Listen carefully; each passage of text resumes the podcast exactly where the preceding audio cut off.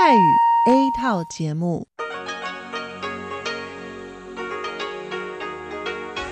ที่นี่ สถานีวิทยุเรดิโอไต้หวันอินเตอร์เนชันแนล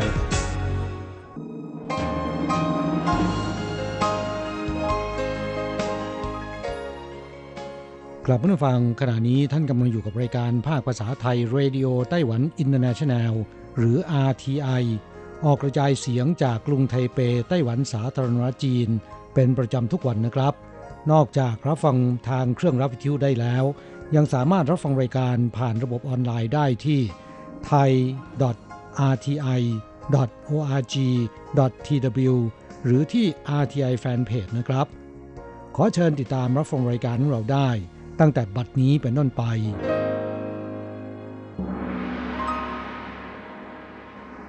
สวัสดีครับผู้ฟังที่รักและคิดถึงทุกท่าน กระผมอโศกศรีจันทร์พร้อมกับคุณอัญชันกลับมาพบกับผู้ฟังอีกเช่นเคยนะครับ ในช่วงของสโมสรผู้ฟัง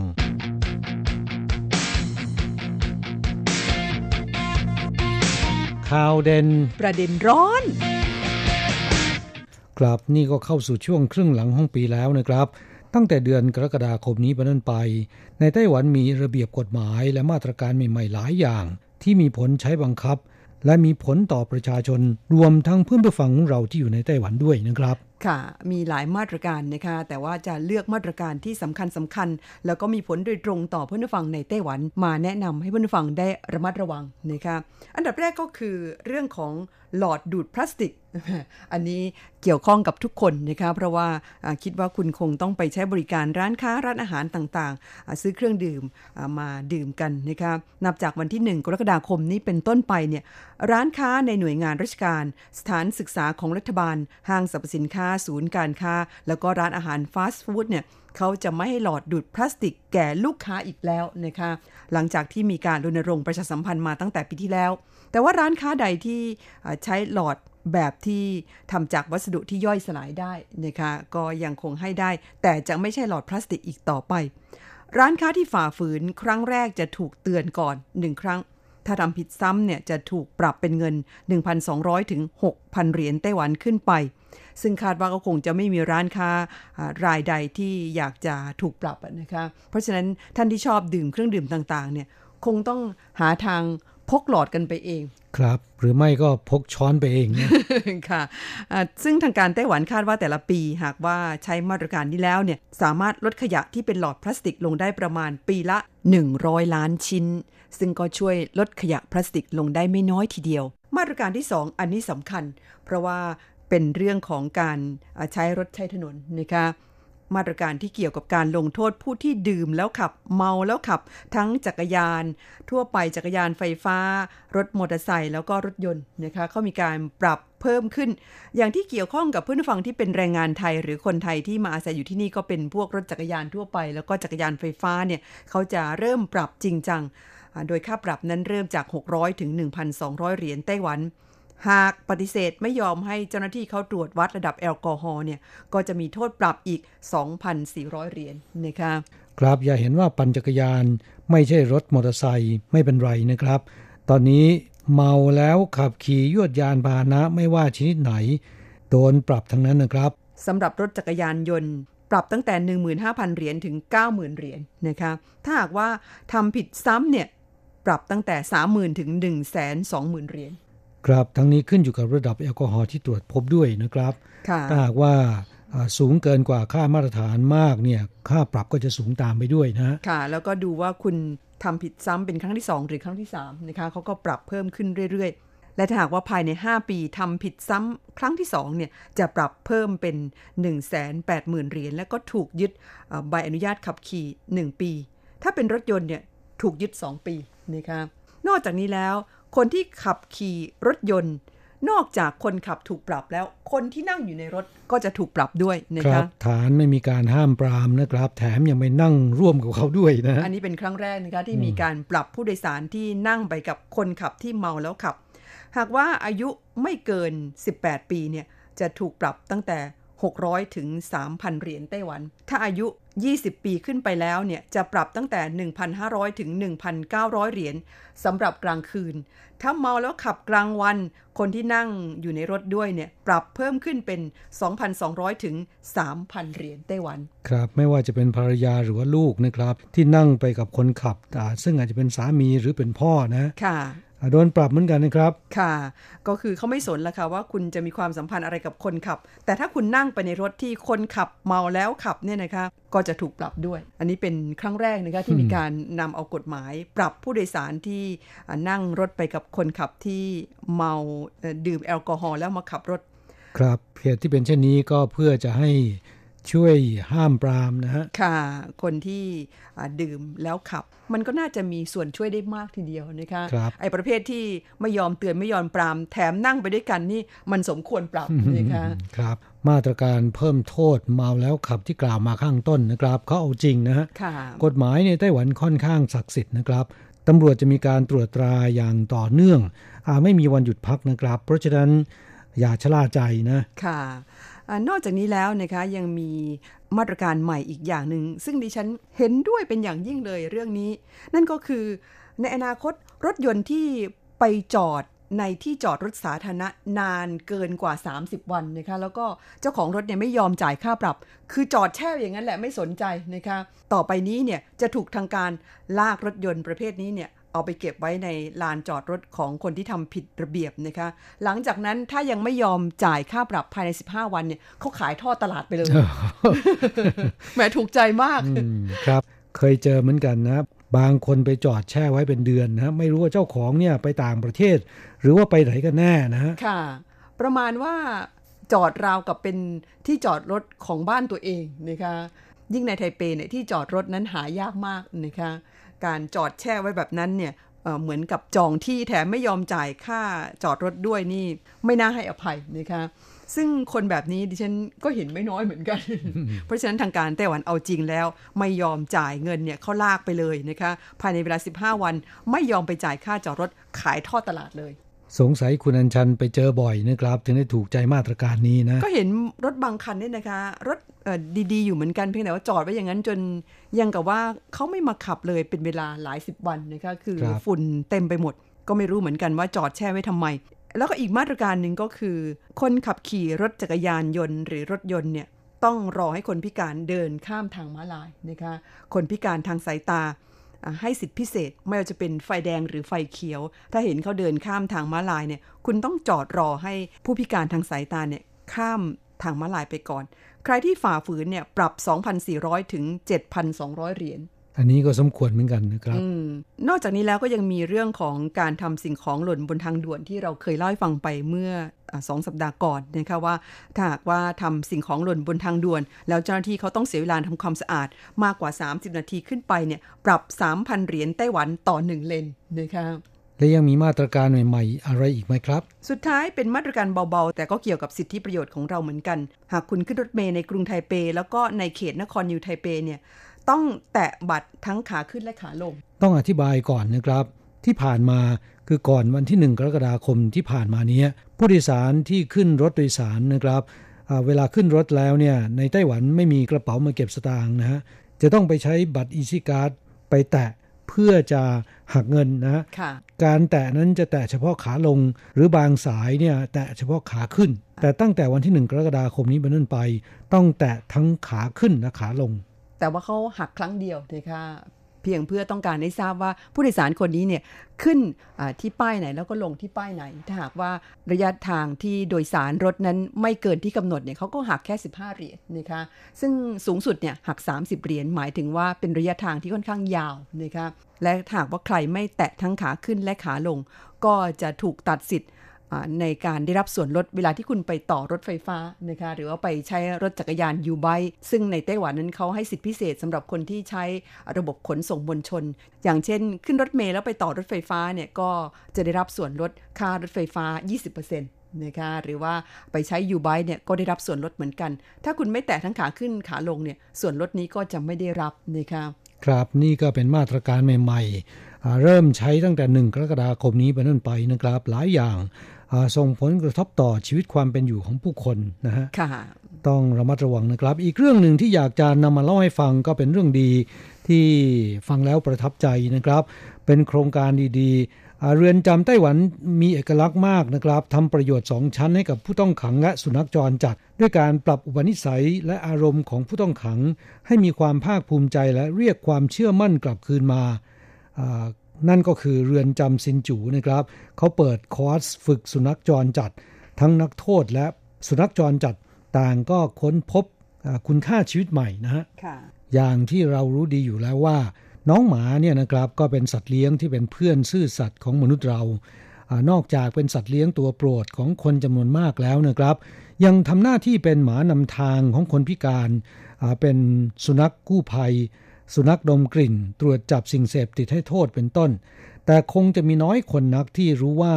น้องหมาเนี่ยนะครับยังเป็นสุนัขเรือนจำได้ด้วยนะฮะช่วยขัดเกลาปณิสัยของนักโทษ แล้วก็ช่วยเหลือผู้ต้องขังหลังพ้นโทษแล้วมีอาชีพ มีธุรกิจเป็นของตัวเอง ช่วยฟื้นฟูความมั่นใจให้กลับคืนมา หรือจะเรียกน้องหมาเหล่านี้ว่าเป็นหมอสุนัขกก็ไม่ผิดนะครับ ค่ะทันทสถานที่ว่านี้ได้แก่เรือนจำซินจูนะครับ ริเริ่มนำเอาระบบสุนัขเรือนจำมาใช้ตั้งแต่ปีคริสต์ศักราช 2006 โดยมีครูฝึกสุนัขที่มีความเชี่ยวชาญ มาสอนเทคนิคการฝึกสุนัขจรจัดให้แก่ผู้ต้องขัง สุนัขจรจัดที่ผ่านการฝึกแล้วนะครับ ก็จะเปิดให้ประชาชนทั่วไปที่สนใจรับไปเลี้ยงต่อไป โครงการนี้เนี่ยสร้างความผูกพันระหว่างผู้ต้องขังกับสุนัขจรจัด ไม่เพียงแต่ช่วยให้สุนัขจรจัดจำนวนมาก มีบ้านมีเจ้าของ มีคนดูแลเอาใจใส่จนกลายมาเป็นสุนัขที่ฉลาด เป็นที่รักของผู้รับไปเลี้ยง ยังทำให้ผู้ต้องขังได้รับการฝึกฝนด้านจิตใจ มีความอดทนทำให้ตระหนักและเคารพในชีวิต ไม่ว่าจะเป็นชีวิตคนหรือว่าชีวิตสัตว์ ส่งผลให้ 13 ปีที่ผ่านมานะครับทำสถิติใหม่ ยังไม่เคยปรากฏผู้ต้องขังที่เข้าร่วมโครงการสุนัขเรือนจำหลังพ้นโทษแล้วนะครับ กระทำผิดซ้ำถูกจับเข้าเรือนจำอีกนะฮะ นี่เป็นครั้งแรกนะคะสำหรับในไต้หวันที่อนุญาตให้ผู้ต้องขังเนี่ยเลี้ยงสุนัขได้ แต่ดิฉันคิดว่าเป็นโครงการที่ค่อนข้างจะสร้างสรรค์นะคะครับเรือนจำที่ว่านี้คือเรือนจำซินจูนะครับนำเอาระบบสุนัขเรือนจำมาใช้เป็นแห่งแรกของภูมิภาคเอเชียสุนัขจรจัดที่เข้าโครงการสุนัขเรือนจำของเรือนจำซินจูนะครับ จัดส่งให้โดยสมาคมสัตว์เลี้ยงจรจัดว่างว่างแม่ชื่อนี้น่ารักจังนะฮะเรียกชื่อตามเสียงร้องของสุนัข ส่วนใหญ่จะมีอายุไม่เกินหนึ่งปี แล้วก็มีท่าทางฉลาดนะครับ อาจารย์เฉินจี้หลง ครูฝึกสุนัขชื่อดังจะเดินทางไปสอนเทคนิคการฝึกสุนัขจรจัด ให้แก่ผู้ต้องขังเป็นประจำทุกวันพฤหัสบดีนะครับ ผลที่ได้ก็เป็นที่น่าพอใจมาก ผู้ต้องขังไม่เพียงได้ความมั่นใจกลับคืนมานะครับทำให้เกิดความรักและคุ้มครองสัตว์ เรียนรู้การรักและการคุ้มครองตัวเอง ให้คุณค่ากับชีวิต และสุนัขจรจัด ที่ไม่มีผู้ให้ความรัก หลังจากได้รับการฝึกฝนแล้วนะครับ ก็สามารถอยู่เป็นเพื่อนผู้ต้องขังชรา และผู้ต้องขังยาว ด้วยการปลอบใจและให้การสนับสนุนทางใจ ยังสามารถช่วยเจ้าหน้าที่เรือนจำเดินตรวจตรา คอยระวังคุ้มครอง และเปิดให้ประชาชนมารับไปเลี้ยงได้ด้วยจนถึงขณะนี้นะครับ ฝึกฝนสุนัขจรจัดจนจบคอร์สไปแล้ว 76 ตัวนะครับ ในจำนวนนี้ถูกคนรักน้องหมา รับไปเลี้ยงแล้ว 70 ตัว แล้วก็ในจำนวนนี้นะครับมี 4 ตัว เจ้าของที่นำไปเลี้ยงก็คือนักโทษที่พ้นโทษแล้วนั่นเองนะค่ะก็คงจะมีความผูกพันกันนะคะครับ โครงการนี้กล่าวได้ว่านำประโยชน์ 2 ชั้นมาสู่ผู้ต้องขังกับสุนัขจรจัดนะครับ กล่าวคือผู้ต้องขังและสุนัขจรจัดที่ถูกสังคมมองว่าเป็นชีวิตชายขอบ ต่างค้นพบคุณค่าแห่งการดำรงชีวิตอยู่ต่อไปซึ่งกันและกันนะครับ ค่ะ ส่วนหนึ่งเนี่ยทำให้ผู้ต้องขังเหล่านี้มีอารมณ์และจิตใจที่อ่อนโยนขึ้นนะคะครับมีความมั่นใจ มีความภาคภูมิใจมากขึ้นนะค่ะ ไม่ทราบว่าที่เมืองไทยมีเรือนจำไหนบ้างนะครับ ที่ทำเช่นนี้นะผมว่าเป็นโครงการดีมากทีเดียวนะครับ ค่ะเพื่อนฟังที่รับฟังรายการวันนี้ มีความคิดเห็นหรือมีความรู้ที่เกี่ยวกับเรื่องที่เรานำมาเล่าให้ฟังกันอย่างไร ก็ส่งเป็นจดหมาย หรือส่งเป็นข้อความฝากไว้ที่แฟนเพจเพื่อแลกเปลี่ยนประสบการณ์กันค่ะ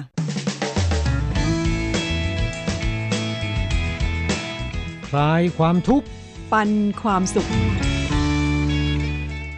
ค่ะต่อไปมาตอบจดหมายของเพื่อนฟังที่ส่งเข้าสู่รายการค่ะ ฉบับแรกวันนี้เป็นจดหมายจากเมืองไทย มาจากที่กรุงเทพมหานครค่ะ คุณเกรียงสิทธิ์จิระสิโรจนากรนะคะช่วงนี้ได้รับจดหมายจากเมืองไทยเข้ามาปึ้งหนึ่งนะคะอย่างของคุณเกรียงสิทธิ์นั้นก็รายงานผลการฟังเข้ามาค่ะ ในช่วง เดือนเมษายนนะคะปลายเดือนเมษายน ก็รับฟังได้ชัดเจนระดับ 3 ระดับ 4 นะคะ ขอขอบคุณสำหรับการรายงานผลการรับฟังค่ะ ครับจดหมายของผู้ฟังท่านต่อไป เขียนมาจากคุณอิทธิกรตั้งจิโรธนานะครับคุณอิทธิกรเขียนมาจากที่อำเภอขุนหารจังหวัดศรีสะเกดนะครับ ก็ต้องขอขอบพระคุณเป็นอย่างยิ่ง ในความตั้งใจติดตามรับฟังรายการ แล้วก็รายงานผลการรับฟังให้เราทราบนะครับ โดยใช้วิธี เขียนอย่างละเอียดทีเดียว จากนั้นนะครับใช้มือถือถ่ายรูปแล้วก็ส่งมาทางอีเมลก่อนนะฮะต้นฉบับส่งมาทีหลัง แสดงถึงความตั้งใจจริงในการที่จะรายงานผลการรับฟังให้เราทราบนะครับ ก็ต้องขอขอบพระคุณเป็นอย่างยิ่ง รายงานผลการรับฟังของคุณอิทธิกรนะครับยังมีแนบจดหมายมาด้วยบอกว่าได้ส่งแบบฟอร์มการรายงานผลการรับฟังรายการอาทีไอทางวิทยุ ซึ่งในรายงานนี้ก็ได้แนบส่งมาทางอีเมลมาก่อนหน้านี้แล้วนะครับบอกว่าวันนี้ส่งต้นฉบับที่ได้บันทึกมายังรายการ เพื่อยืนยันแล้วก็เก็บไว้เป็นหลักฐานด้วยครับ ก็ขอบคุณเป็นอย่างยิ่งรายงานผลการรับฟังเนี่ยค่อนข้างละเอียดนะครับ แล้วก็บอกว่าส่วนผลการรับฟังต่อไปจะทยอยส่งมาตามลำดับนะครับ ขอบคุณที่สถานีมีรายการดีๆเพื่อเพื่อนผู้ฟัง และขอให้ทีมงานอาทีไอทุกท่านจงประสบโชคดี มีสุขภาพกายแข็งแรง การงานก้าวหน้า เช่นเดียวกันนะครับ ขอให้คุณอิทธิกร และเพื่อนผู้ฟังของเราทุกๆทท่าน จงมีสุขภาพร่างกายและจิตที่สมบูรณ์แข็งแรงกัน ค่ะดูจากที่ใบรายงานผลการฟังที่คุณอิทธิกรส่งเข้าสู่รายการมานั้น บางอันเนี่ยนะคะ ก็ใช้ใบรายงานผลการฟังของทางสถานี บางอันก็ใช้กระดาษเปล่า แล้วก็ ตีตารางมานะคะน่ารักทีเดียว เอาไว้เราจะจัดส่งใบรายงานผลการฟังของทางสถานีไปให้เยอะ ๆ หน่อยนะคะ จะได้ไม่ต้องลำบากมากถึงขนาดนั้น ในช่องเนื้อหารายการโดยย่อนั้นก็เขียนมาอย่างละเอียดเต็มแน่นเลยทีเดียวนะคะแสดงถึงความตั้งใจจริง เห็นแล้วก็รู้สึกว่าซาบซึ้งเป็นอย่างยิ่งนะคะครับและเราก็รู้สึกดีใจด้วยที่ แถวภาคอีสานโดยเฉพาะที่ศรีสะเกดนะครับ ผลการรับฟังรายการอาทีไอของเรานั้นค่อนข้างชัดเจนนะครับ อยู่ที่ระดับ 4-5นะฉบับต่อไปเขียนมาจากคุณสุทัศน์ซับผู้นะครับ จากที่อุทยานแห่งชาติแก่งกระจาน อำเภอแก่งกระจานเพชรบุรีนะครับ แหมคิดถึงจดหมายของคุณสุทัศน์เลยทีเดียวนะคะเพราะว่าดูเหมือนจะเงียบหายไปช่วงหนึ่งนะคะคดีใจที่ได้รับจดหมายของคุณอีกครั้งค่ะ โอ้ นี่ผลการรับฟัง 5 ตลอดเลยนะ รับฟังได้ชัดเจนสงสัยในชนบทในป่าเขานี่ไม่มีคลื่นรบกวนนะคะครับ ก็ขอขอบคุณครับที่เขียนจดหมาย พร้อมกับรายงานผลการรับฟังปึ้งหนึ่งนะครับ คุณสุทัศน์เขียนมาเล่าให้ฟังว่าจดหมายแบบร่างเดิมมาอีกแล้วครับฟังคุณทั้งสองตอบจดหมายแล้ว ส่วนใหญ่จะเป็นจดหมายอีเมลซะมากกว่า จดหมายแบบร่างเดิม นอกจากของผมแล้ว ยังได้ยินคุณทั้งสองตอบจดหมายของคุณสมศักดิ์ด้วยครับ จริงๆแล้วก็ยังมีคนที่ใช้จดหมายดั้งเดิม ส่งเข้าสู่รายการอีกหลายท่าน คุณสุทัศน์ไม่ต้องกลัวไม่มีเพื่อนนะคะอาจารย์เกษมก็ยังเป็นจดหมายแบบดั้งเดิม คุณธีรพงศ์นะคะแล้วก็ยังมี คุณอิทธิกร แล้วก็คุณสมศักดิ์นะคะ แล้วก็ยังอีกหลายท่านนะคะส่งเป็นจดหมายดั้งเดิมเข้ามาครับ ขอแสดงความนับถือกับท่านผู้อนุรักษ์ของเก่าแหมต้องบอกว่าคนที่เขียนจดหมายแบบดั้งเดิมบ่อยๆ นั้นรับรองว่าจะไม่เป็นอัลไซเมอร์ ครับคุณสุทัศน์เขียนมาในจดหมายฉบับนี้นะครับ เล่าให้ฟังว่าที่แก่งกระจานว่าช่วงนี้อากาศร้อนมาก ช่วงเวลากลางวันนะครับ ช่วง7นาฬิกาถึง 10นาฬิกาก็ยังทนไหว แต่ช่วง 11 นาฬิกาถึงบ่ายสองนะครับ จะร้อนมากทีเดียว จะยืนทำอะไรในพื้นที่ที่ไม่มีร่มเงาบดบังไม่ได้เลย ส่วนใหญ่ผมจะทำงานอยู่ในป่า เรื่องอากาศร้อนจึงไม่ค่อยห่วงมากนัก เพราะว่าในป่าเนี่ยจะมีต้นไม้ที่มีร่มเงาบดบังแสงแดดให้ครับ ครับค่อยยังชั่วนะฮะ แล้วก็ในป่าเนี่ยสภาพอากาศก็ค่อนข้างจะสดชื่นนะครับ อยู่ในป่าจะทำให้ปอดของเราดีนะ แหม มีออกซิเจนเยอะนะคะถ้าหากว่าอยู่ในป่า เพราะว่าพวกต้นไม้นี่มันคลายออกซิเจนออกมา แถมในป่านี่น่าจะคนไม่ค่อยเยอะครับแต่ต้องระวังสัตว์ร้ายนะแหมค่ะยังเล่าให้ฟังว่า แต่ช่วงนี้ที่ป่าเทือกเขาตะนาวสี มีฝนตกลงมาแล้วครับ คือส่วนที่อยู่ในป่า พอบ่ายสองถึงบ่ายสามฝนจะตกลงมา ตกแทบจะทุกวันเบาบ้าง แรงบ้าง ก็ทำให้ผืนป่าชุ่มชื้นขึ้นมาก มองไปทางไหนก็เห็นแต่ใบไม้เขียวขจีนะครับ แต่พื้นที่ที่อยู่นอกพื้นป่ายังแห้งแล้งเหมือนเดิม ขนาดทางกัน 5-6 กิโลเมตรเท่านั้น ดูเหมือนอยู่กันคนละโลกเลยทีเดียวนะครับ แปลกนะคะแล้วก็สภาพการแบบนี้นั้น อย่างในไต้หวันก็มีคล้ายๆกัน ในไทเปขนาดว่าเป็นเมืองเล็กๆ เท่านั้นเองนะครับ แต่คุณทราบไหมว่าจุดที่เป็นตัวเมืองจริง ๆ กับถ้าคุณออกไปชานเมืองนิดเดียว ซึ่งเป็นภูเขาแล้วก็เป็นพวกป่าเนี่ยนะคะ มักจะมีฝนตกบ่อยๆ อย่าว่าแต่ในเมืองไทยป่ากับในเมืองนะครับ ในกรุงไทเปเนี่ยในตัวเมืองกับที่ RTI บางทีเราจากที่ตัวเมืองฝนไม่ตกนะครับมาถึงอาทีไอฝนตกหนักเลยทีเดียวนะสถานีของเรานั้นอยู่ริมริมเมืองนะคะแล้วก็ใกล้ๆกันนั้นก็จะเป็นเนินเขาข้างหน้าก็เป็นแม่น้ำเพราะฉะนั้นแถวนี้นี่มักจะมีฝนนะคะครับเราห่างจากในเมืองประมาณ 3-4 กิโลเมตรเท่านั้นเองนะ ค่ะ จดหมายของคุณสมศักดิ์ฉบับนี้นะครับเล่าให้ฟังว่าช่วงนี้ รับฟังรายการภาคภาษาไทย RTI ของเรานั้น รับฟังบ้างไม่ได้รับฟังบ้างนะครับ เพราะว่ามีนิสิตนักศึกษาและนักวิจัย เข้ามาใช้บริการในอุทยานแห่งชาติมากทีเดียว ผมก็ต้องไปนั่งเก้าอี้ห้องทำงาน การอนุญาตการศึกษาวิจัยเข้าพอดี จึงมีงานทำมากหน่อย ก็อยู่ทั้งสำนักงงานแล้วก็ออกภาคสนามในป่า แต่จะอยู่ในป่ามากกว่าอยู่ในสำนักงงานนะครับ กราบก็ขอขอบคุณที่เล่าสภาพการให้ฟังนะ อยู่ในป่าน่าจะมีโอกาสฟังรายการของเราได้มากกว่า ค่ะ แต่ว่าเข้าป่านี่ท่าทางจะลำบากเหมือนกันนะคะครับต้องระมัดระวังในเรื่องของยุงนะค่ะ ถ้าเทียบกันแล้ว งานในป่ากับงานในออฟฟิศหรือห้องทำงาน ในสำนักงานนั้นไม่ทราบคุณสุทัศน์ชอบแบบไหนมากกว่ากันนะคะ ผมนี่ชอบในป่าเหมือนกันครับ ผมกลัวยุงแล้วก็กลัวงูตกลงชอบป่าหรือชอบที่ทำงานในออฟฟิศคะคือจริง ๆ แล้วชอบในป่านะครับแต่ กลัวสองสิ่งนี้แหละ ถ้าไม่มีสองสิ่งนี้เนี่ยเลือกป่าดีกว่า จดหมายของคุณสมศักดิ์ฉบับนี้นะครับเล่าให้ฟังว่าเวลาอยู่ในป่าเนี่ยผลการรับฟังรายการภาคภาษาไทยสถานีวิทยุ RTI จะรับฟังช่วงเวลา 21นาฬิกาถึง 22นาฬิกานะครับ ที่คลื่นความถี่ 9415 กิโลเฮิรตซ์จะรับฟังได้ในระดับ 4 ช่วงเวลา 22ถึง23นาฬิกาที่คลื่นความถี่ 9625 จะรับฟังได้ระดับ 3 นะครับ ส่วนช่วงเช้า 7-8นาฬิกาที่ความถี่ 9,625 กิโลเฮิรตซ์จะรับฟังได้ในระดับ 5 เลยทีเดียว แต่ผมจะรับฟังในช่วงเช้ามากกว่า เพราะเป็นช่วงเวลาหุงหาอาหารทานนะครับกรับขณะที่ทำงานหุงข้าวไปด้วย ก็ฟังรายการอาทีไอไปด้วยนะฮะ ค่ะแม่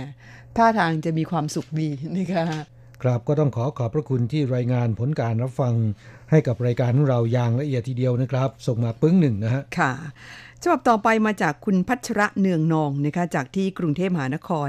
แถวภาษีเจริญค่ะ ส่งเป็นใบรายงานผลการฟังเข้ามา แล้วก็บอกว่าไม่มีคำแนะนำเพราะว่าเนื้อหารายการดีอยู่แล้ว เพิ่มเติมก็คือฟังวิทยุ RTI มา 5 ปีแล้ว แต่เพิ่งจะมีโอกาสเขียนจดหมาย ส่งมายังรายการเป็นครั้งแรก และที่ผ่านมาก็เพิ่งไปเที่ยวไต้หวันวงเล็บไทเป เมื่อเดือนมีนาคม 2562 ชอบมาก แล้วก็ยังได้เห็นซากุระบานด้วย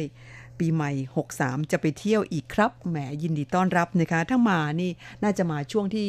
ก่อนวันที่ 31 นะคะ คืนส่งท้ายปีเก่าต้อนรับปีใหม่ ที่ไทเปวันโอวันนี่เขาก็คึกคักกันพอสมควรนะคะ คนเยอะทีเดียวสำหรับคนที่ชอบความสนุกสนานนะคะ รับรองว่า เขาดาวงานเขาดาวที่หน้าตึกวันโอวันนั้น คุณต้องชอบแน่นอนนะคะ ที่เล่าว่ามาเดือนมีนาคม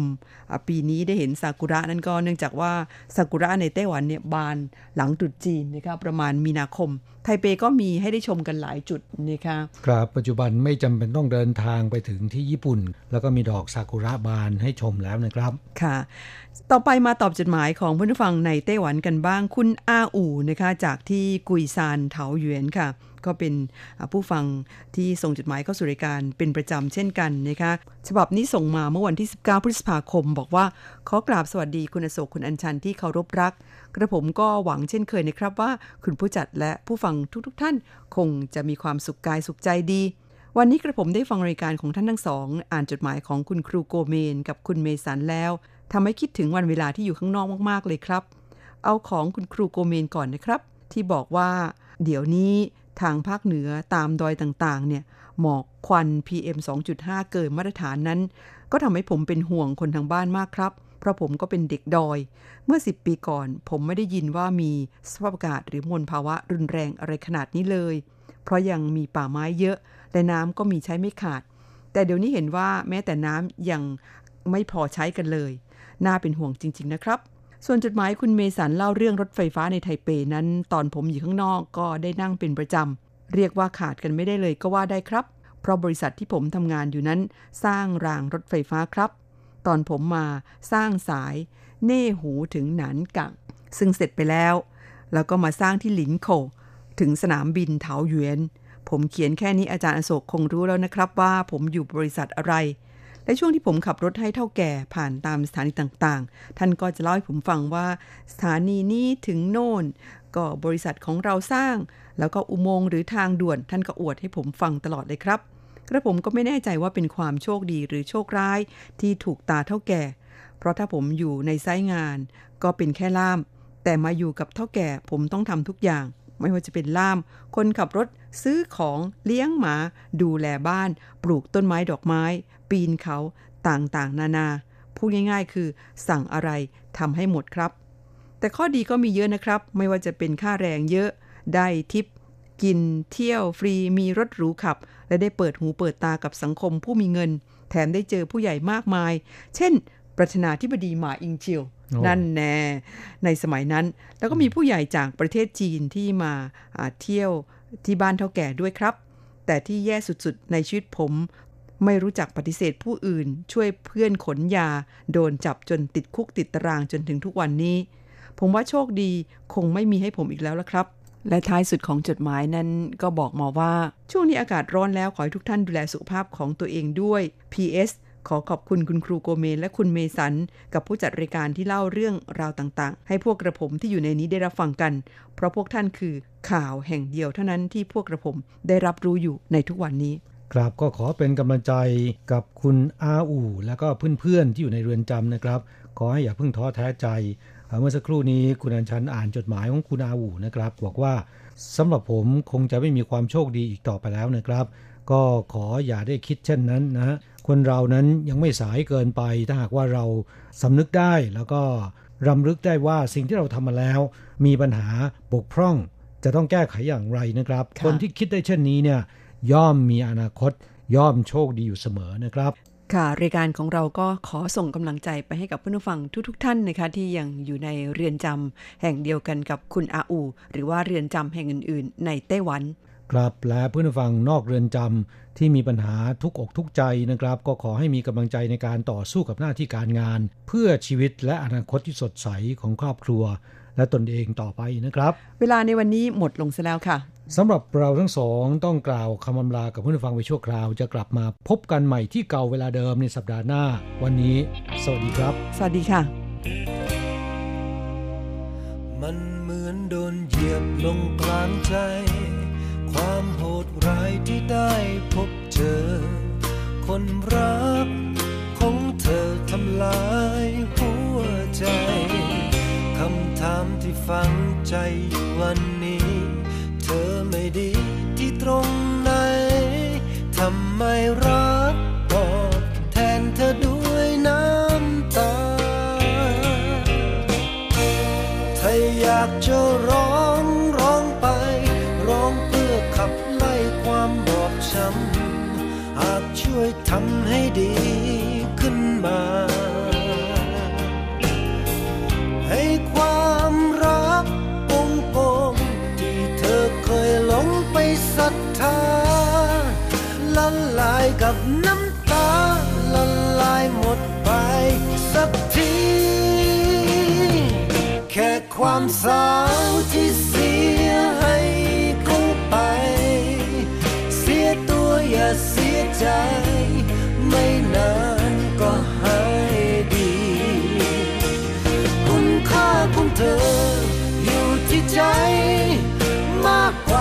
ชายพันนี้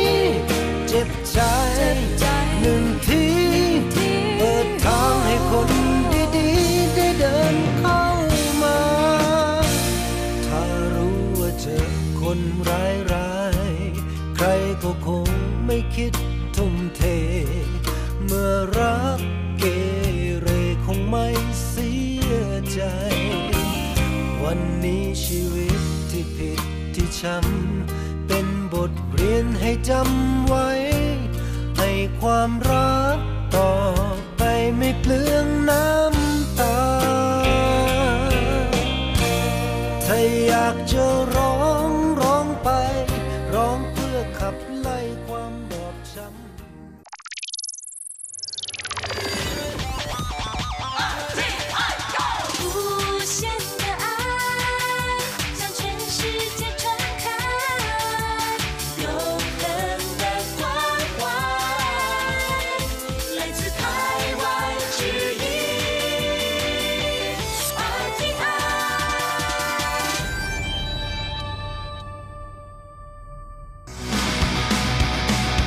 อย่างนี้เป็นยังไงนะ อ๋อ อย่างนี้เหรอ เสียวสูงสุดในเอเชีย ตึกไทเป 101 เปิดดาดฟ้าชมวิวจำกัดวันละ 36 คน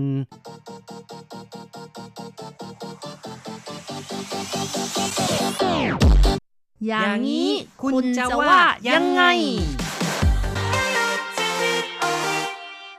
คุณผู้ฟังที่รักครับ พบกันอีกแล้วในอย่างนี้คุณจะว่ายังไงนะครับ ผมแสงชัยกิตติภูมิวงศ์ค่ะดิฉันรัชรัตน์ยนต์สุวรรณค่ะ ในครั้งนี้เราจะคุยกันถึงเรื่องของตึกไทเป 101 นะครับค่ะ ตึกไทเป 101 ก็เป็นตึกที่สูงที่สุดในไต้หวันนะคะ มีครับความสูง 509 เมตรนะคะ จากพื้นดินค่ะ ใช่ แต่ก่อนนั้นก็มีการเปิดให้ชมวิวที่ชั้น 89 แต่ว่าตอนนี้เปิดดาดฟ้า โอ้โหโอ้โหเสียว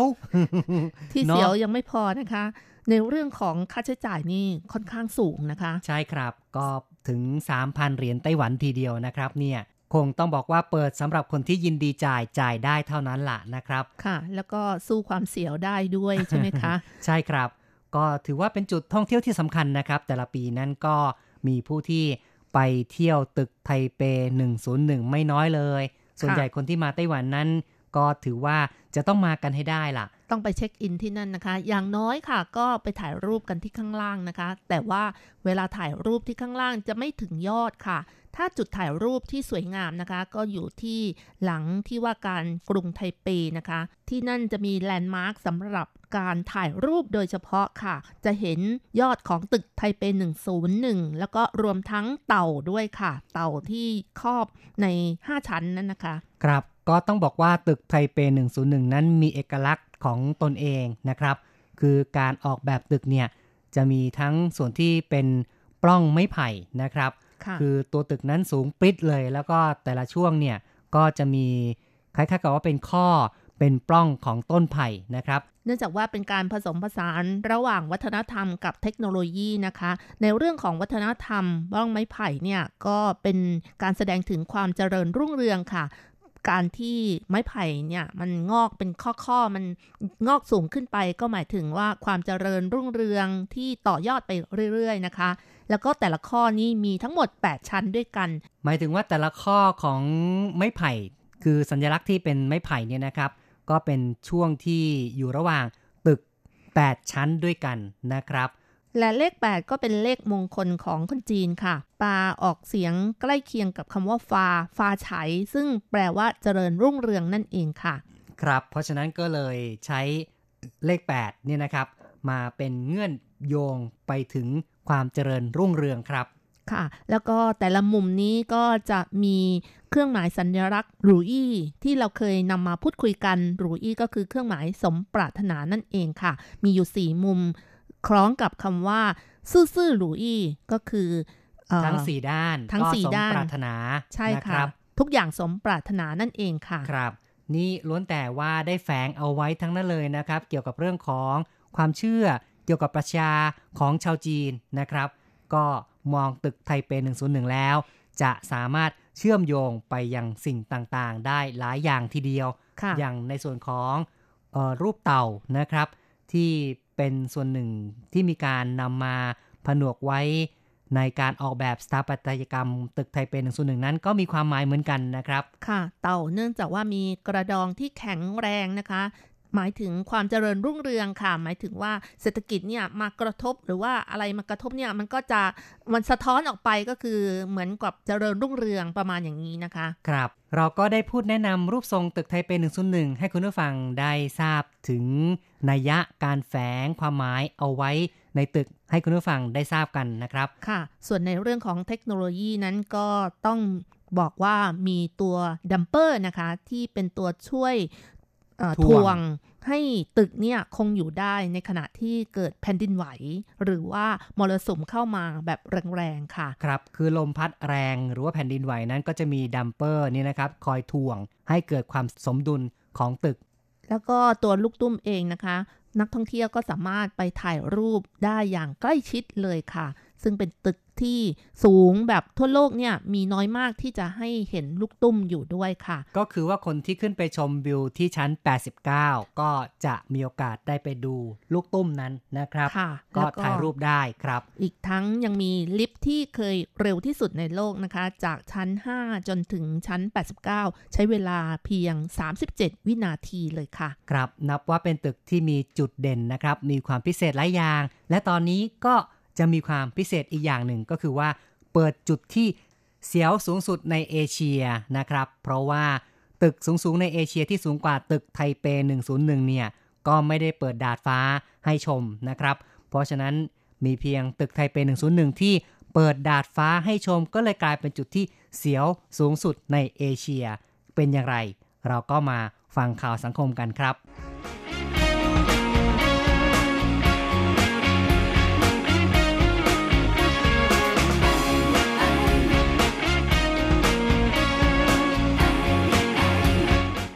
สียวสูงสุดในเอเชีย ตึกไทเป 101 เปิดดาดฟ้าชมวิว จำกัดวันละ 36 คน ตึกไทเป 101 เปิดใช้งานผ่านมา 15 ปีแล้ว เพิ่มบริการใหม่ เปิดดาดฟ้าชมวิวสูงสุดของเอเชีย เริ่ม 14 มิถุนายน ท้าทายผู้ต้องการความเสียวสูงสุด จะต้องสวมอุปกรณ์นิรภัย มีการถ่ายรูปที่ระลึกให้ด้วย จำกัดวันละ 36 คน คนละ 3,000 เหรียญไต้หวัน จางเจิ้นยาผู้จัดการใหญ่ตึกไทเป 101 แถลงข่าวตอนบ่ายวันที่ 13 บอกว่า เธอมาทำงานที่ไทเป 101 ยังไม่เคยขึ้นไปชมวิวดาดฟ้า ที่ผ่านมานักท่องเที่ยวขึ้นไปชมวิวได้เฉพาะชั้น 89 การเปิดดาดฟ้าชมวิวทำให้นักท่องเที่ยวได้สัมผัสประสบการณ์ใหม่ เธอบอกว่ามองออกไปรู้สึกตื่นเต้นมาก เชื่อว่านักท่องเที่ยวไต้หวันหรือชาวต่างชาติ ขึ้นไปดาดฟ้าตึกไทเป 101 จะต้องรู้สึกตื่นเต้นอย่างยิ่ง หลิวจาหาประธานบริหารไทเป 101 บอกว่า ที่ผ่านมาเปิดให้ชมดาดฟ้าน้อยมาก เช่น เคยเปิดให้อดีตประธานาธิบดีบิลคินตันของสหรัฐ ดาราดังวิลสมิธเป็นต้น การแถลงข่าวในวันที่ 13 เปิดให้นักข่าวทดลอง ประจวบกับเป็นวันที่อากาศชื้น มีฝนตก ให้ความรู้สึกเหมือน เดินอยู่บนกลีบเมฆ การขึ้นไปดาดฟ้าตึกไทเป 101 ค่อนข้างซับซ้อน ต้องขึ้นลิฟต์ไปชั้น 89 จากนั้นยังต้องเปลี่ยนลิฟต์อีก 2 ครั้ง และขึ้นบันได นักท่องเที่ยวจะเห็นปุ่มควบคุมชั้น 101 ที่เป็นเอกลักษณ์ไม่เหมือนใคร นักท่องเที่ยวต้องใส่ชุดนิรภัยค่าดสายรัดคล้องไว้กับราว เดินไปตามราว และต้องทำตามขั้นตอน ห้ามเดินเองโดยพลการ มีผู้นำชมกรุงไทเป 360 องศา เสร็จแล้วไปถ่ายรูปในจุดวิวสวยที่สุด ให้ลูกค้าเก็บไว้เป็นที่ระลึก ในอนาคตที่นี่จะเป็นจุดเช็คอิน สุดฮอตสูงสุดของไต้หวัน การชมวิวดาดฟ้าจำกัดรอบละ 12 คน วันหนึ่งมีเพียง 3 รอบ รอบละ 40 นาที เปิดให้จองทางอินเทอร์เน็ต ผู้ที่จองก่อนเดือนมิถุนายน ได้ส่วนลด 10%ตึกไทเป 101 แถลงว่า ปี 2015 ผู้ไปเยี่ยมชมลดลงเนื่องจากนักท่องเที่ยวจีนแผ่นดินใหญ่ลดลง อย่างไรก็ตาม เดือนกุมภาพันธ์ปีนี้เริ่มกระเตื้องขึ้น โดยที่นักท่องเที่ยวเกาหลี ญี่ปุ่น เอเชียคาเนเพิ่มขึ้น ในด้านผลประกอบการ ตึกไทเป 101 แถลงว่า ไตรมาสแรกปีนี้ผลประกอบการเพิ่มขึ้นจากระยะเดียวกันปีที่แล้ว 11%การชมวิวเพิ่มขึ้น 45%เทียบกับระยะเดียวกันปีที่แล้ว ตั้งแต่มกราคมถึงพฤษภาคมจำนวนนักท่องเที่ยวเพิ่มขึ้น 95,000 95,542 คน นักท่องเที่ยวจีนแผ่นดินใหญ่เพิ่มขึ้นด้วย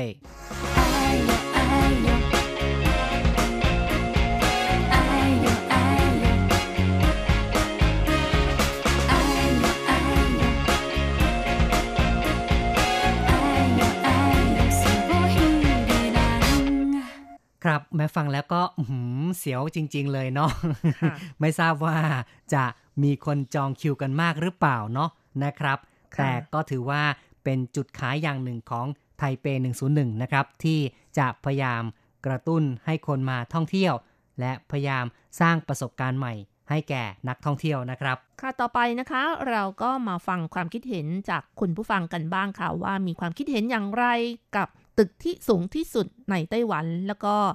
สามารถขึ้นไปชมได้แบบเสียวๆอย่างนี้นะคะ เรามีคำถามไปค่ะว่า ใครเคยขึ้นไปชมจุด ชมวิวชั้น 89 บ้างหรือไม่ อยากขึ้นไปดาดฟ้าหรือไม่นะคะครับณผู้ฟังหลายท่านก็ตอบมาค่ะ คุณสินชัยนะคะ ก็บอกว่าน่าสนใจ น่าลองมากครับ แต่แพงเกินไปครับ สัก 600 เท่ากับค่าขึ้นชมตึกปกติตอนนี้พอดีครับ อ๋อเนาะนะครับ ก็น่าจะจ่ายอีกสัก 600 ก็น่าจะดีกว่า ถ้า 3,000 นี่ก็แพงเกินไปนะครับ อืม ก็ควรจะสัก 600กำลังดีเนาะ คุณมังกรหลงฝูงนะคะ เขียนมาบอกว่าเคยขึ้นแล้ว สวยมาก อยู่ไต้หวัน 14 ปี ไปมาหลายรอบแล้วครับ โอ้ เนาะแหมคนที่ชอบไทเป 101 นะเนี่ย มาหลายครั้งแล้วนะครับ แฟนพันธ์แท้ใช่ไหมคะ อ๋อ ก็ไม่รู้ว่าขึ้นไปกี่ครั้ง เสียตังค์ไปเท่าไหร่แล้วเนี่ย ค่ะ ครับ คุณยุรีนะคะ เขียนมาบอกว่า ไกลเกินฝันค่ะอาจารย์ แต่ถ้าใกล้ก็ขอคิดดูก่อนค่ะ เพราะว่ากลัวความสูงเหมือนกัน อืม ค่อนข้างกลัวเนาะ ต้องจ่ายเงินตั้งเยอะ แถมยังขึ้นไปเสียวเกินไปอย่างนี้นี่ไม่เหมาะสมเลยเนาะนะครับ ค่ะ ส่วนคุณชัดสิริก็บอกว่าแพงเกินครับ คุณจูลี่พันธ์นะคะ เขียนมาบอกว่าไม่ได้กลัวความสูง แต่ว่ากลัวราคาแพงมากมายทำงาน 3-4 วันถึงจะพอค่าขึ้นไปดูวิวอืมนั่นนะสิเนาะนะครับค่ะ แล้วก็คุณสุวิสิทธิ์ก็บอกว่า 3,000 แพงเกินไปครับสำหรับผมจะเป็นค่าใช้จ่ายเกือบเดือนเลยแหละ อืม นั่นน่ะแหมอุตส่าห์ต้องเก็บหอมรอมริบตั้งนาน แล้วก็สามพันนี่ยังเป็นค่าใช้จ่ายของเดือนเดียวด้วย ก็เลยคิดว่าคงไม่คุ้มค่านะครับ แล้วคุณอีทก็บอกว่า ผมอยากไป3,000ไม่แพง ผมซื้อเหล้ากินหมดเยอะกว่านั่นโอ้อีกคนนี้แหมแสดงว่าเทียบกับสุรานี่ยังสุมากรากว่านี่ยังใช่ไหมมากกว่าคะเลยนะเนี่ยอืมอืมอย่างนี้ก็ต้องลดลดไปหน่อยนะคะใช่เพราะครับว่าดื่มมากก็ไม่ดีกับสุขภาพค่ะ แถมทำให้เสียสตังค์อีกด้วยค่ะ ครับ คุณติ่งเตือนนะคะ บอกว่ายังไม่เคยไปค่ะคิดอยู่เหมือนกันว่าจะไป แต่จะกล้าขึ้นไปดูหรือเปล่าไม่รู้เหมือนกัน ครับ ก็ลองดูกันแล้วกันเนาะถ้ามีโอกาสแล้วก็มีสตังค์อะอยากจะลองก็ลองนะครับ คุณลิโอนาวีนะคะ เขียนบอกว่า ผมขอลาล่ะ ผมไปเสียวๆ แถวนี้ดีกว่า3,000คือกัน โอ้เสียวอะไรแหม้คนที่พูดกำกวมมานะแล้วคก็รับไม่รู้เหมือนกันนะอืคะมนั่นน่ะสิ แล้วก็คุณ ทิพวรรณนะคะ เขียนบอกว่าไปบ่อยแต่ไม่เคยขึ้นครับอ๋อแสดงว่าไปที่ตึกไทเป101 ที่ข้างล่างเนาะใช่ก็ไม่เร็วนะที่นั่นก็สามารถที่จะไปเดินช้อปปิ้งเนาะแต่ว่าเออก็ดูให้ดีกันแล้วกันนะ อาจจะซื้อเฉพาะใน food court ได้มั้ง ถ้าจะขึ้นบนตึกนี่ จะมีแบรนด์เนมทั้งนั้นเลยนะ ค่ะ ใบหนึ่งนี่กระเป๋าก็เป็นหมื่นเป็นแสนนะครับ นาฬิกาหรูๆก็มีนะ เรือนหนึ่งเป็นล้านเลยอะค่ะ อ๋อ เรือนแสนก็มีค่ะ เรือนหมื่นก็มีใช่แล้วครับแต่ยี่ห้อค่ะ ก็ตึกไทยเป็น101นี่สำหรับคนที่เออแบบคนทั่วไปนั้นอาจจะไปดูนะ ก็ไปชมบรรยากาศได้ แต่จะซื้อนี่ก็คงต้องคิดหน่อยละนะครับ ค่ะ คุณ วันลบนะคะบอกว่าชั้น 89 ไปมาแล้วสวยและเสียวมาก ครับ นี่ก็เคยดูวิวแล้วนะครับ บนตึกของไทเป 101 นะครับ คุณประชารัตน์นะคะ เขียนมาบอกว่า ไปมาแล้วหำหดสิครับอุ้ยแหมพูดอะไรตรงๆนะครับ ไม่รู้ฟังกันได้หรือเปล่า แต่ก็ฟังไปแล้วอะนะครับ ค่ะ คุณนุ้ยนะคะบอกว่าเคยไปแล้ว แต่ตรงดาดฟ้ายังไม่เคยไปเลย อ๋อเนาะนะครับ ก็ลองดูกันละกันเนาะนะครับ ถ้าเงินพอก็ลองดูสักครั้งก็ไม่เลวเหมือนกันนะ คุณรัชรัตน์เคยขึ้นไหมเนี่ย ยังไม่เคยขึ้นจริงหรือค่ะเปล่าชั้น 89 เนี่ยนะ อ๋อ เคยไปค่ะ ชั้น 89 บางครั้งถ้าอากาศดีก็ขึ้นไปถึงชั้น 91 ได้ค่ะอืมเนาะแต่ว่าชั้น 91 เนี่ยจะไม่เปิดแบบเป็นประจำนะคะ สภาพอากาศดีถึงจะเปิด แล้วก็เปิดให้ดูทิวทัศน์ก็ไม่เยอะนะคะ แล้วก็มีมีรั้วเหล็กกั้นอยู่นะคะ อ๋อครับ บรรยากาศดูแล้วก็เสียวๆเหมือนกัน แต่ว่าไม่เสียวมากเพราะว่าเราไม่ได้อยู่ที่ขอบโดยเฉพาะเลยค่ะ แล้วสวยไหมครับ ตัวเมืองไทเปเนี่ยขึ้นอยู่กับสภาพฟ้าดินอากาศนะคะ บางทีขมุกขมัวก็ไม่เห็นอะไรเท่าไหร่นะคะอืมก็เนาะจะเห็นถนนหนทางแล้วก็สภาพบ้านเมืองโดยทั่วไปจากที่สูงนะคะอ๋อนี่ก็เป็นความรู้สึกของคุณรจรัตน์นะครับ แต่สำหรับแสงชัยนี่ก็เคยขึ้นไปครั้งสองครั้งเหมือนกันนะ ซึ่งถ้าจะถามความรู้สึกเนี่ยก็ขึ้นไปแล้วก็เห็นตึกอะตึกข้างล่างเออแล้วเห็นก็ภูเขาไกลเห็นรถคันเล็ก ๆ วิ่งอยู่ตามถนนใช่ไหมคะๆนะครับ คือก็ไม่ได้ตื่นเต้นมากนะ แต่ก็เออได้ดูสักครั้งก็ไม่เลวเหมือนกันนะครับ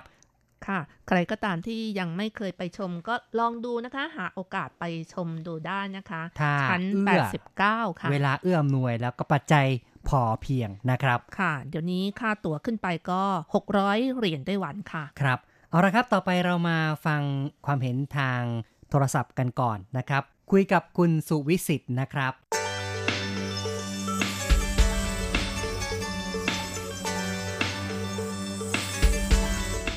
ตึกไทเป 101 ไม่ทราบว่า คุณสุวิสิทธ์นี่เคยไปเที่ยวไหมครับ พูดถึงว่าเคยก็นานแล้วครับหลายปีแล้ว อ๋อ หลายปีแล้ว ครับถ้าแกพาไปนะครับเที่ยวเคยมาแล้วได้ขึ้นไปที่ชั้นชมวิวไหมครับ ยังเลยครับ ยังเลยเหรอ ก็อยู่แค่ข้างๆข้างล่างนั่นน่ะนะนะครับ ครับผมถ่ายรูป action เนาะครับนะครับ รูปถ่ายยังอยู่ไหมเนี่ย อืมไม่อยู่แล้วครับอ๋อไม่อยู่แล้วนี่ก็หาโอกาสมาถ่ายใหม่สิอ๋อครับผมนะครับ ตอนนี้มีข่าวครัว่าเขาเปิดให้ไปชมที่ชั้นดาดฟ้าเลยอะ ได้เห็นข่าวไหมครับ เห็นครับผมก็เป็นแฟนเพจของ RTI ใช่อ๋ไหมอครัเนาะบรู้สึกตามยังไงทันบ้างหมดครับ การที่เขาเปิดดาดฟ้านี่คิดว่าดีไหมเอ่ย พูดตามความจริงนะครับ เงินอะไรตังสามพันผมรายจ่ายเป็นเดือนพอดีเลย แพงเกินไป ครับผมนะครับ สักสามร้อยนี่ไปแน่เลยเนาะโอ เคครับ ถ้าถ้าห้าร้อยเนี่ยโอเคห้าร้อยไปก็ยังได้สู้ ครับนะห้าร้อยครับพอสู้ คิดว่าถ้าเกิดไม่ได้ขึ้นไปตึกสูงๆนี่มีที่อื่นที่พอจะทดแทนได้ไหม เราเคยขึ้นไปที่สูงๆในไต้หวันบ้างไหมครับ สูงสูงนี่ทั้งอืมอะไรครับเห็นไปไทยจงตึกอะไรครับ ตึกที่ไทจง ครับไทยจงครับ ก็บเคยริษัทก็จัดไปเที่ยวครับ เคยไปขึ้นแล้วนะครับครับผมนะครับ อย่างซินจูนี่ก็มีภูเขาสูงๆอย่างอะไรนะซื้อโถซันน่ะ ใช่ไหมเอ่ยอ๋อครับครับ เคยไปปีนเขาบ้างไหมครับ เคยไปครับ คิดว่าบรรยากาศดีไหมขึ้นไปสูงๆแล้วมองรู้สึกยังไงบ้างครับ อืม สวยงามมากครับ สวยงามนะบรรยากาศครับ ก็มโนครับคิดแล้วกันว่าเนี่ยเราก็ขึ้นไทเป101แล้วล่ะ ปลอบใจตัวเองไทยครับ ผมไทเปช่วงปลายเดือนที่แล้วก็ไอ้นั่งรถผ่านครับ อ๋อนะคบรัริบษัทก็ครับผมบริษัทเขาจะไปเที่ยวเหมือนกันอืมก็นั่งรถผ่านก็ก็เคยไปเที่ยวทั้งอะไรภูเขาอะไรหยางหมิงซันอ๋อหยางหมิงก็ซัเคยขึ้นใช่ครับผมก็เป็นจุดท่องเที่ยวยอดนิยมก็คือถ้าเกิดว่าขึ้นภูเขาหยางหมิงซันแล้วมองลงมาไทเปก็พอจะทดแทนกับการที่เราขึ้นไทเป 101 ได้เหมือนกันนะ ก็ได้ดูบรรยากาศของไทเปเหมือนกันนะครับอืมครับครับ ก็ก็นั่นนะ ถือว่าไม่ต้องจ่าย3,000นะครับ ก็ปีนเขาแทนกันละกัน จริง ๆ ในไทเปนี่ก็ยังมีภูเขาหลายแห่งที่น่าปีนน่ะนะครับว่างๆก็สามารถมาปีนได้นะคครัรับบว่างๆผมอยากจะว่างๆผมออกปีนมั่งครับ ใช่นะครับ ที่ไทเปมาอยู่นาน101ครับครับ ก็มีภูเขาที่เรียกว่าเออเซี่ยงซันนะครับ ตรงนั้นก็เป็นจุดที่นักท่องเที่ยวชอบขึ้นไปเหมือนกันนะครับ เขาเขาอะไรนะครับเซี่ยงซันภูเขาช้าง เซี่ยงก็แปลว่าช้างนะครับอ๋อเชียงเชียงซันเซี่ยงซันอืมลองจำไว้เนาะอยู่ห่างจากไอ้สถานีประมาณเท่าไหร่นะครับเนี่ยอืมก็ลงที่ป้ายเดียวกับสถานีไทเป 101 เพียงแต่ว่าเราไม่ได้ขึ้นตึกอะเราก็ต้องไปทางภูเขาแล้วก็ปีนเขาแทนนะครับ ก็เป็นจุดที่ไม่เลวนะครับครับอืมไปถ่ายรูปได้เนาะนะครับว่างๆนะครับนะอืมว่างๆมีโอกาสวันหยุดใช่เยอะๆเดี๋ยวผมอาจ ขอไปไปเที่ยวบ้างอืมก็ดีฮะ อุตส่าห์มาไต้หวันแล้วก็ลองไปชมที่ต่างๆบ้างนะครับ ครับผมครับเอาละครับ ขอบคุณที่พูดคุยกับเรานะครับ ครับผมครับมีความสุขมากสะๆดวนะครับ โอกาสหน้าคุยกันใหม่นะครับ ครับผมครับสวัสดีครับสวัสดีครับ ครับผมสวัสดีครับ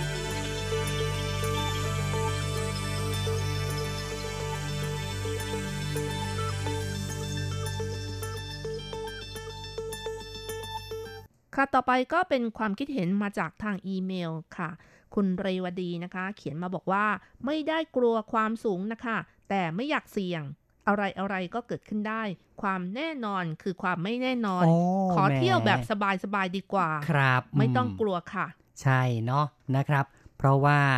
บางครั้งนี่ก็มีสิ่งที่อาจจะไม่ได้คาดฝัน แต่ก็เกิดขึ้นมาได้เหมือนกันนะครับ ค่ะ ยกตัวอย่างเช่นกำลังอยู่ข้างบนเนี่ย เกิดแผ่นดินไหวขึ้นมานี่ทำไงคะ นั่นน่ะสิโอ้โอ้โหโหไม่รู้จะนึกสภาพยังไงเนาะนั่นน่ะสิแม้อะไรคงจะเรียราดออกมาแน่เลยอะนึกไม่ออกค่ะ ครับ อาจารย์โกเมนพัทรสิทธิคุณชัยนะคะ เขียนมาบอกว่าเอ่อผมคิดว่าน่าลองขึ้นไปสักครั้ง ซึ่งมันเป็นสิ่งที่ไม่บ่อยนัก ที่เราจะเสียเงินจำนวนมากขึ้นอืมไปจากชั้น 101อ๋อเนาะนะครับ ก็เป็นเป็นอันว่าอยากจะทดลองอยู่เหมือนกันนะครับค่ะ บอกว่าบอกคำเดียวน่าลองค่ะ ครับคุณชัยนรงค์นะคะ เขียนมาบอกว่าผู้บริหารตึกไทเป101 เข้าใจหารายได้จากแลนด์มาร์คของตัวเอง แต่คิดราคาคนละ 3,000 เหรียญไต้หวันนี่ จัดว่าราคาสูงเอาการนะ ครับ ก็คงเป็นกลยุทธ์ของเขาแล้วนะครับ ไทเป 101 นั้นแต่ก่อนก็มีนักท่องเที่ยวจีนแผ่นดินใหญ่ไปเยอะมากนะครับค่ะแล้วเขาก็มีกำไรสูงในแต่ละปี แต่ตอนนี้ยอดก็เริ่มตกลงนะครับ จากการที่จำนวนนักท่องเที่ยวน้อยลงก็ต้องพยายามงัดกลยุทธ์อื่นละเคยมีช่วงหนึ่งก็เปิดให้คนไปแคมปิ้งได้ ใช่ค่ะ โดนะยเฉครับพาะช่วงซัมเมอร์ค่ะ ชั้น 89 ชั้นชมวิวเนี่ยไปแคมปิ้งได้ ไปนอนพักค้างคืนได้นะครับแล้วแต่ดูก็เหมือนว่า ไม่ค่อย work เท่าไหร่เนาะใช่ค่ะ แล้วก็แต่ละปีนี่ก็จะมีการจัดวิ่งมาราธอนแบบแนวตั้งด้วยค่ะครับก็คือวิ่งขึ้นไปใช่ก็พตามยาบัยานมไดพยายามสร้างชื่อเสียงนะครับทำให้คนนั้นอยากจะมาท่องเที่ยวกัน และไทเป 101 ก็ยังเป็นจุดที่มีพลุปีใหม่นะครับ วันเขาดาวน์วันส่งท้ายปีเก่าต้อนรับปีใหม่นี่ก็จุดพลุติดต่อกันมาเนี่ยเป็น 10 ปีแล้ว เนาะโอ้สิบกว่าปีแล้วค่ะนั่นตั้น่ะงแต่สิสร้างเสร็จจนถึงปัจจุบันนะคะครับตั้งแต่ปี 2004 จนถึงปัจจุบันค่ะ นี่ก็เป็นวิธีการกระตุ้นเป็นการสร้างชื่อเสียงของตึกอีกวิธีหนึ่งด้วยนะครับ แล้วก็เพื่อลดภาวะการปล่อยก๊าซคาร์บอนไดออกไซด์นะคะ ปัจจุบันการจุดพลุก็มีจำนวนน้อยลง แต่มีการผนวกการใช้หลอดไฟ LED เข้าไปด้วยค่ะ ครับก็ติดเป็นแผงหลอด LED เปิดสลับกับการจุดพลุละนะครับ ค่ะ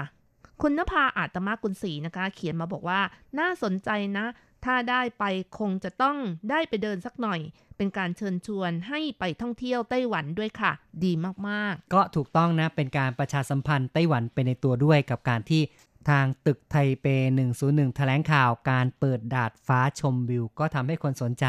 อยากจะมาไต้หวันมากขึ้นก็เป็นไปได้ครับๆอาจารย์เกษมทั้งทองนะคะ เขียนมาบอกว่า เวลา 40 นาทีกับค่าชมวิว 3,000 เหรียญ คิดเป็นนาทีละ 75 เหรียญ วินาทีละ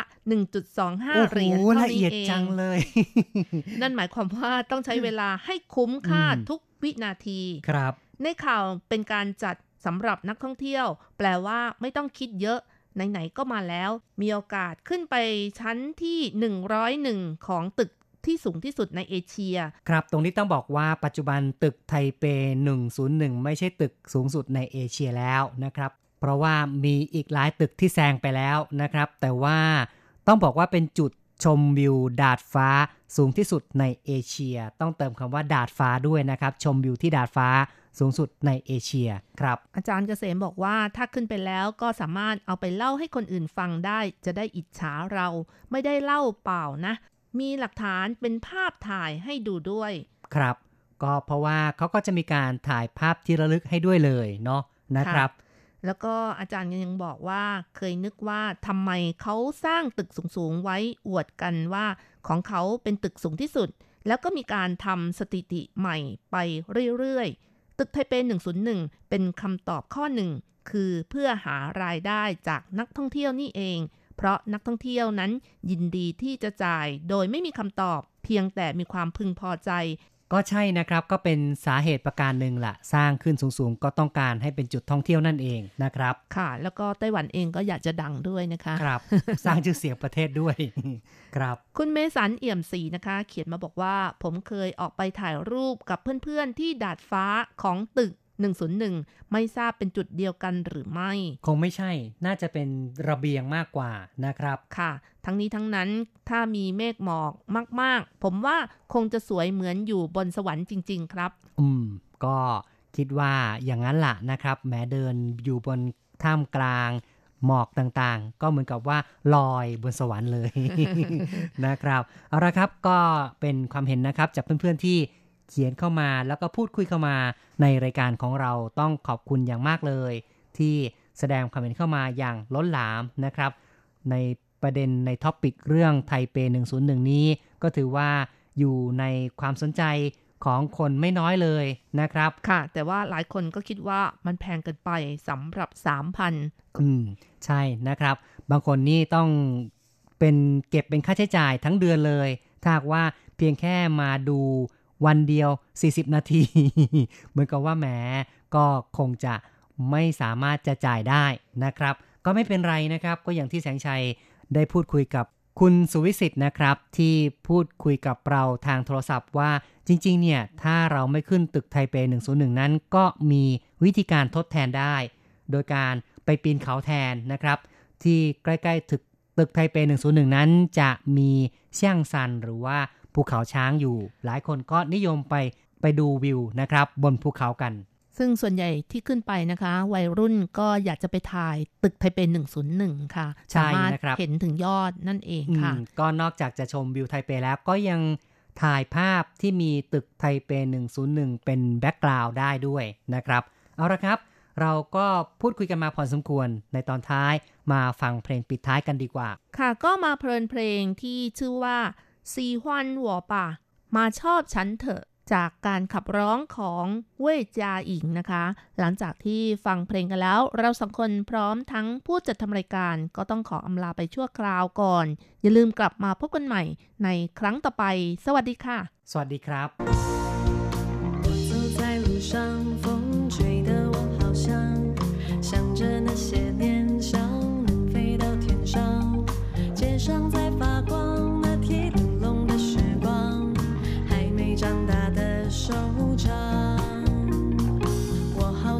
想象这样轻轻唱，不做任何设想，想到什么就唱，想起你